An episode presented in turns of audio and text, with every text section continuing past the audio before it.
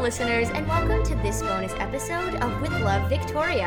I'm creator Rachel Garnett, and today I am joined by not one, not two, but three of the fine and fabulous members of our ensemble. It is my pleasure to introduce Roger Dawley, Christopher Prasse, and Rory Dunn. I am so excited to have you guys here today because you are the backbone of With Love Victoria. If it is not a main character, it is played by one of these three gentlemen. You guys just really brought the world of With Love Victoria to life. Anything I threw at you, you created an individual character. And so it is time that you get the appreciation and love that the three of you deserve. It's about time. And so I don't know if we've done a count, but Roger, you said you did count how many characters you played, yes? Yeah, coming into this, I just was like, I didn't want to say like, I'm playing a bunch of people. So I like actually wrote them out. And it's six people, which I didn't know. I don't know. Can you, so who were you? Okay, so you may know me as, you know, my famous turn as Lord Steward. Conroy's servant, really killed him, slayed him with those coarse vocals. Prince George of Orange, the good old Speaker of the House, and you know that favorite, that old chestnut, the Royal Messenger. Well, I do have to say about your Royal Messenger, Roger. He was a foreign exchange student, apparently, because he has an American accent. Okay. Yeah, thanks. I don't know. No comment. I think the comment is more on my end, who didn't notice until the episode was mixed, and I went, oh, well, we're here. You know, we have people from just across the pond. Everybody's. It's all about inclusion here at With Love Victoria. Absolutely.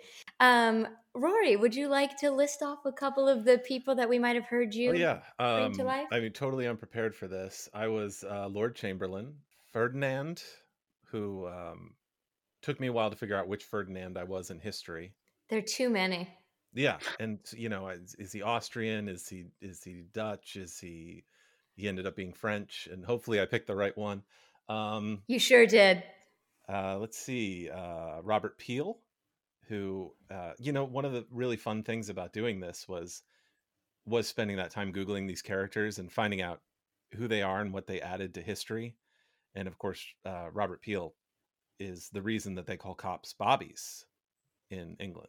Oh, I did not know that. Yeah, because he started their modern policing system. And so as a reference to him, they call them bobbies. Let's see who else. So then also you've heard the Archbishop of Canterbury. Yes, and then Manservant 1. Really, probably my crowning achievement, Manservant 1. I'll pleasure your majesty. Yes, of course. Chris, who is the favorite of the characters that you got to play and bring to life, or who is the most fun to find? I think the beginning, doing the... Archbishop singing, I kind of had this older sound in my head because I always love jumping to old characters, and something about that I found very enjoyable. But I also had a lot of fun figuring out the Russian dialect in episode, I think that was 4. Yeah, it was the start of episode 4. Yeah, that was also fun. I'm trying to like think back to the other characters. And then just learning the music. That's not really a character per se, but you write such beautiful melodies. So it was really a treat getting to learn those and record them. Oh, thank you so much. Well, so Rory and Chris, you guys sang in a trio and you never sang together and didn't hear it until it was finished. How was it hearing it for the first time, hearing you singing with somebody else? It was cool, though, just hearing the mixing after the fact, because it's like, oh, there's instrumentals, and now I'm blended with someone else, and it's really cool hearing that come together. Yeah, because Rory was the Lord Chamberlain, and Chris, you were the Archbishop, right? Yes. It's so interesting because it's so sort of opposite of how you would do this if we were doing it on stage together. And so, you know, when you're sitting here and you're recording the music, you're like, like, you know, I have to hit this exact, because the only way that we're going to be together is if we all hit it exact, as opposed to that moment where you get to play with each other and be like, okay, this is how it breathes and this is how it lives. Right. There were definitely a few times where I would be like, I think I asked Rachel, I said, do you want this exactly how it's written or how it's with the recording? Because I didn't want to be super rigid if that's not how everyone else was going to be recording it. Well, and that's the thing is, like, I am such a natural in the room kind of collaborator. Physically writing music down is like the most painful thing in the world. So I always write kind of bare bones melody lines just to be like, all right, here's our starting point. This is vaguely what the notes are. Let's bring this to life together. I hate counting musically. So I was like, Yeah. And so that's interesting that, you know, we kind of had to bring to life these trios or these quartets. The wedding chorus was one that was specifically like, how do we record all of these voices together to make this sound like we're in the same room? Yeah, that in particular, I remember it took me a long time to feel like I really matched the rhythms in it. But it's great to get to work that different muscle that's sort of not the same one that you're always working. I mean, that was probably also difficult because it's likely that I didn't write the music correctly. So, you know, that always. No. But let's start with Roger. What would you have liked to have brought to these characters and to this show if you had gotten to do it live? I'm not sure. I mean, just that, like you said, that collaboration in person makes a huge difference just in terms of talking to each other and figuring things out. I had a fun moment the other day. Earlier, I was listening to the latest episode and I heard a melody that had been something I did in the reading, but like repurposed. And I was like, oh, damn, look at you go, Rachel, you rewriting this. I don't know what I would have done differently. I mean, I just miss being in the room with other people, but that's just, you know, the pandemic for you. Something I kind of discovered through doing is how much I love collaborative ensemble work, like getting to do shows and just finding those characters and those moments and working off people. So doing it like this has been that same fun creativity, but it's in a vacuum while you're doing it. So I think just making those moments with other people and, oh, the footman gets to do this now because I'm looking at you and you give me something to work off. You know, you miss that part of being on stage, I feel. Absolutely. Rory, would you like to weigh in on this? Hats. You would wear so many hats in this show. Yeah, nothing defines a character quite like the hat that they wear. So I've done a lot of shows where I've played 20 or 30 different characters. And to be a little more serious, the physicality of the character really helps move them in a direction of some sort. Mm-hmm. And there's not that I can't be physical in front of the microphone when I'm recording, but the chance to play them all back to back and to see how I am differentiating them, even in my own mind at that same time, can really help. Well, and this is a show that I really wanted to make enjoyable to be in the ensemble for. Not that I'm normally like, screw the ensemble. I've spent enough time in the ensemble to want to make it fun. I feel bad that you guys don't get to like do the dance numbers and don't get to do all the quick changes you would get to do, which is like the fun, breathing life part of the ensemble. But I'm glad that you guys were able to kind of flex that, you know, to take a turn from Rory, changing your hats there, if only auditorially. Was there anything that you found surprising when you did kind of a first listen of the show that you were like, oh, I didn't know that was going to sound like that, or it took you by surprise? Roger? I mean, I've told you I love all of the sound effects are just very well done. I loved Reggie Schrader's barking was just phenomenal, 12 out of 10. I mean, yeah, the most surprising thing just being how well it all fits together, considering like we're on 3 or 4 different continents. Yeah, all the puzzle pieces coming together definitely has been the most, and how well they do come together has been the most interesting thing, I think, listening to the final product at least. Rory? You know, there's a number of people who recorded parts in this that I've worked with, mostly all on the same show in a single character. But hearing the episode and then at the end, realizing who people are was very interesting.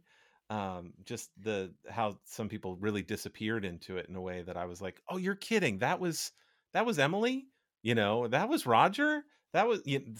Moments like that were really, really interesting. Well, before we step on to Chris, this is actually something that I wanted to bring up, is how you guys would fall into your characters so well that I was able to put your own voice next to your other character and feel 100% confident that people wouldn't be like, are they talking to themselves? Because you, and I wanted to point out that Chris has one that is so, his two lines are just back to back, so close to each other, from a guard to the Archbishop. And no one has ever been like confused or even been like, is that the same person? They're just like two completely different performers, but it's all Chris. Yeah, I was curious how that would work. So that was probably, I think I may have jumped there first to be like, oh, which take did she use? And how does it sound? I'm like, you know, I know my voice, so I'm like, yeah, I believe it.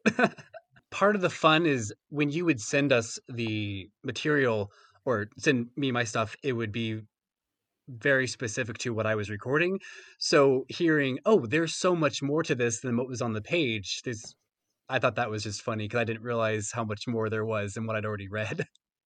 Do you think, like, this is what it's like to be in a Marvel movie? You just get your one scene. Right. No spoilers, yeah. No spoilers for the historical things that have already happened. Exactly. Well, the intro in the very first episode where the two children are talking to each other, I was like, oh, what is this? This is like a whole different show I didn't expect. Right. Oh, yeah. Well, it's funny, too, because of the framing device of the show, of Beatrice is editing these diaries, to me, that's the first thing I think about with this show is like, yeah, the show's about Beatrice and Bertie and the diaries. But the way I would describe it to people just for like time's sake is I would say, well, I'm doing a musical podcast about Queen Victoria. Would you like to record a few voices? And I wouldn't make you sit through me explain what the show is about. And so it is funny. People have been like, oh, what's this? Oh, here's Queen Victoria. Got it. Okay. Yeah. That was kind of my reaction. I was like, oh, that's what this is about. Awesome. Yeah. And so let's talk a little bit about the history. Were any of you guys familiar with the history coming in? We'll start with Roger. Nope, I don't think, other than like the basics of, yeah, I knew there was a good old Queen Victoria, other than the very bare basics of it, I don't think so. I think that reading in 2019 was where I had my little formal education on all of these people, just because you seem so well versed in it. And I know Kayla came to the table with a ton of historical research and clearly since then has amped it up and knows a ton of it. But no, this has been great insight to all of that because I was largely unfamiliar with the whole situation. And how about you, Chris? Pretty much same answer. I mean, obviously I've heard of Queen Victoria, but that was about the extent of it. So this has been, I think there are so many neat stories that you don't want to be lost to history, if you'll excuse the pun, which is really fun. So I think something like this where it's like, oh, I didn't know that. And I'm so glad I know that now. It, like, my life feels richer for having this bit of information, which I never would have known. And how about you, Mr. Dunn? I knew everything from start to finish, every word they said. No, I was surprised to find out they had queens in England. Yeah, I learned quite a bit doing this. And it was nice to go to have that chance to be presented with something and you'd say, hey, you're going to play these parts, and to go online and find out all these things about these characters that I quite frankly had no idea about. Even if, you know, I have a concept of, like, I know what a prime minister is, but I certainly didn't know specifically who this one was. And I didn't know that these diaries had been edited down and there was stuff that was missing. So yeah, there was a lot of interesting stuff to learn in this process. So now that we're on to the topic of the controversial editing down of the diaries, I've asked this question on these bonus episodes before, but I normally am asking someone who is playing a character that they've gotten to know who has a vested interest one way or another in this question. So it'll be interesting for you guys who have gotten to play a bunch of different people around the editing of the diaries, but not someone involved. What is your take on the editing of the diaries? Do you think it was justified? Do you think it is a great loss to history? Starting with Roger. I don't know.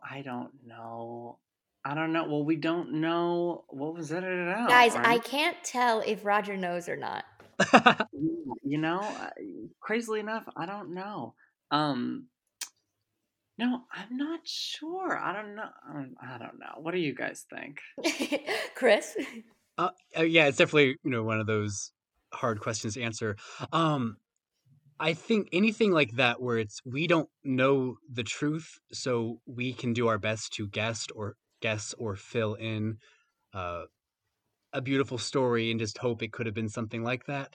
I think that's always so interesting because it's so sad that so many things are gone forever.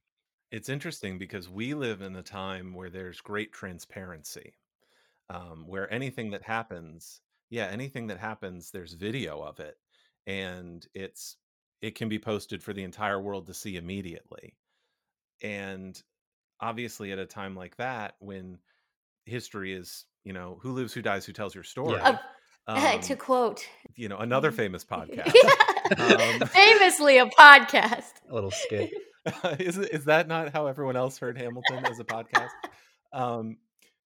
That's how much of history has always been. You know, the victor tells the tale, and there's all that stuff that the world will never know because someone just threw it in a fire. Right. So yeah, I don't like that any of it was taken away. I wish that it was all there in public record, but it's how so much of history is. Yeah, and that's what's been so interesting about bringing this to life is, as I've mentioned this before on the podcast, that I used to be such a stickler about historical inaccuracy, and then you kind of realize, what is history? Yeah, how do you know what is accuracy? Exactly, and it becomes this game of like, okay, trying to honor these people who really lived, tell their story respectfully, but knowing you're never going to tell their story correctly. It there's a poignancy to it. Yeah, and it's almost a very strange sort of mind game. Well, gentlemen, before we wrap up here, is there anything that you guys really wanted to talk about, either regarding your characters or the podcast, or there's just somebody you've been wanting to call out in public and you want to start some beef? Roger? Yes, actually, Rachel, let's start some beef. Let's go right now. No, I think you have done such a lovely job. This is quite an undertaking, taking all of these different people from all these different places and throwing them all together and taking all these puzzle pieces and making a podcast and making art, especially during this pandemic. That and just like having the pleasure of being a part of that first reading compared to what is now in the podcast and watching it grow and shift. I think you've just done such a lovely job and ironing it out and clarifying things, and just it is vastly improved in the best ways. And I think that is such an accomplishment in itself. So Brian, to you, because I'm sure we were all thirsty for some sort of artistic outlet during this. So thank you for inviting us all on this lovely journey. Oh, well, thank you so very much for your kind words. But also, you know, Roger, you were such a huge part of that. I mean, I mentioned in the Jonathan Coberta episode that part of the growth, part of the change is directly thanks to you mentioning, you know, your wonderful feedback, and the song Regency would not be what it is today if you hadn't said that, oh, maybe it should stop doing that kind of starting and stopping thing. And so it has been equally an honor to get to go on this journey with you and have you come back and join us again, and hopefully join us again for season 2. hell yeah. No, I felt comfortable at least giving that just because I walked into this, like I said, knowing basically nothing about Queen Victoria. So when you were like, what makes sense and what doesn't, I was like, let me tell you, because I knew nothing. This was my context. So thanks for teaching me. Thanks for giving me an enjoyable history lesson. Oh, well, thanks for being a friend. Chris, is there any beef you'd like to start?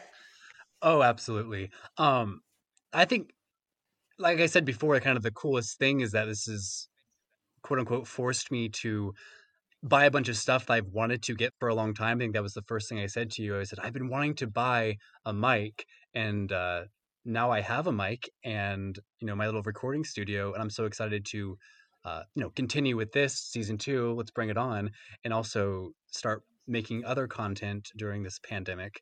And I had an answer in my head rolling around. I think one of my favorite things about theater is getting to collaborate with other people, and that is the one part of this that's been sort of missing, I suppose, because it's been very isolated other than our emails and conversations. So today has been so much fun meeting the other people that have been a part of this, because otherwise we didn't get to interact until we, heard each other in the podcasts and said, oh yeah, there's a whole cast of people here in, like Roger said, this massive undertaking. So absolutely kudos to you for not just having the vision, but for putting this together and executing it. Well, I am always happy to be anybody's excuse to buy expensive equipment that I can then force them to use for me. Yes, absolutely.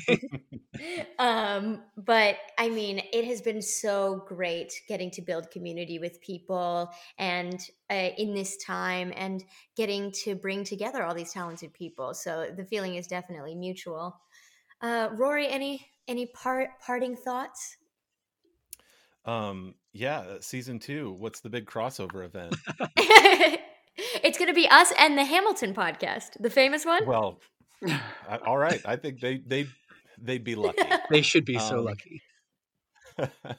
I agree with Chris. This has been a great experience. It's been I actually started trying to do some more recording a little before this started, so it was nice to have an excuse to use the equipment that I'd purchased. But yeah, it would also, I think, be really fun to do some table reads to get to really experience everyone else before we decide on our characterizations or what we're going to do for an episode. If I was smart, probably, Rory, I would have done that for this season. Well, it's hard to get everyone together. And I think probably with this season in particular, getting everyone into it and started was very important. And then when you go into season 2, it's like, all right, well, now that I know you're all going to do this, and I know you know how to do it.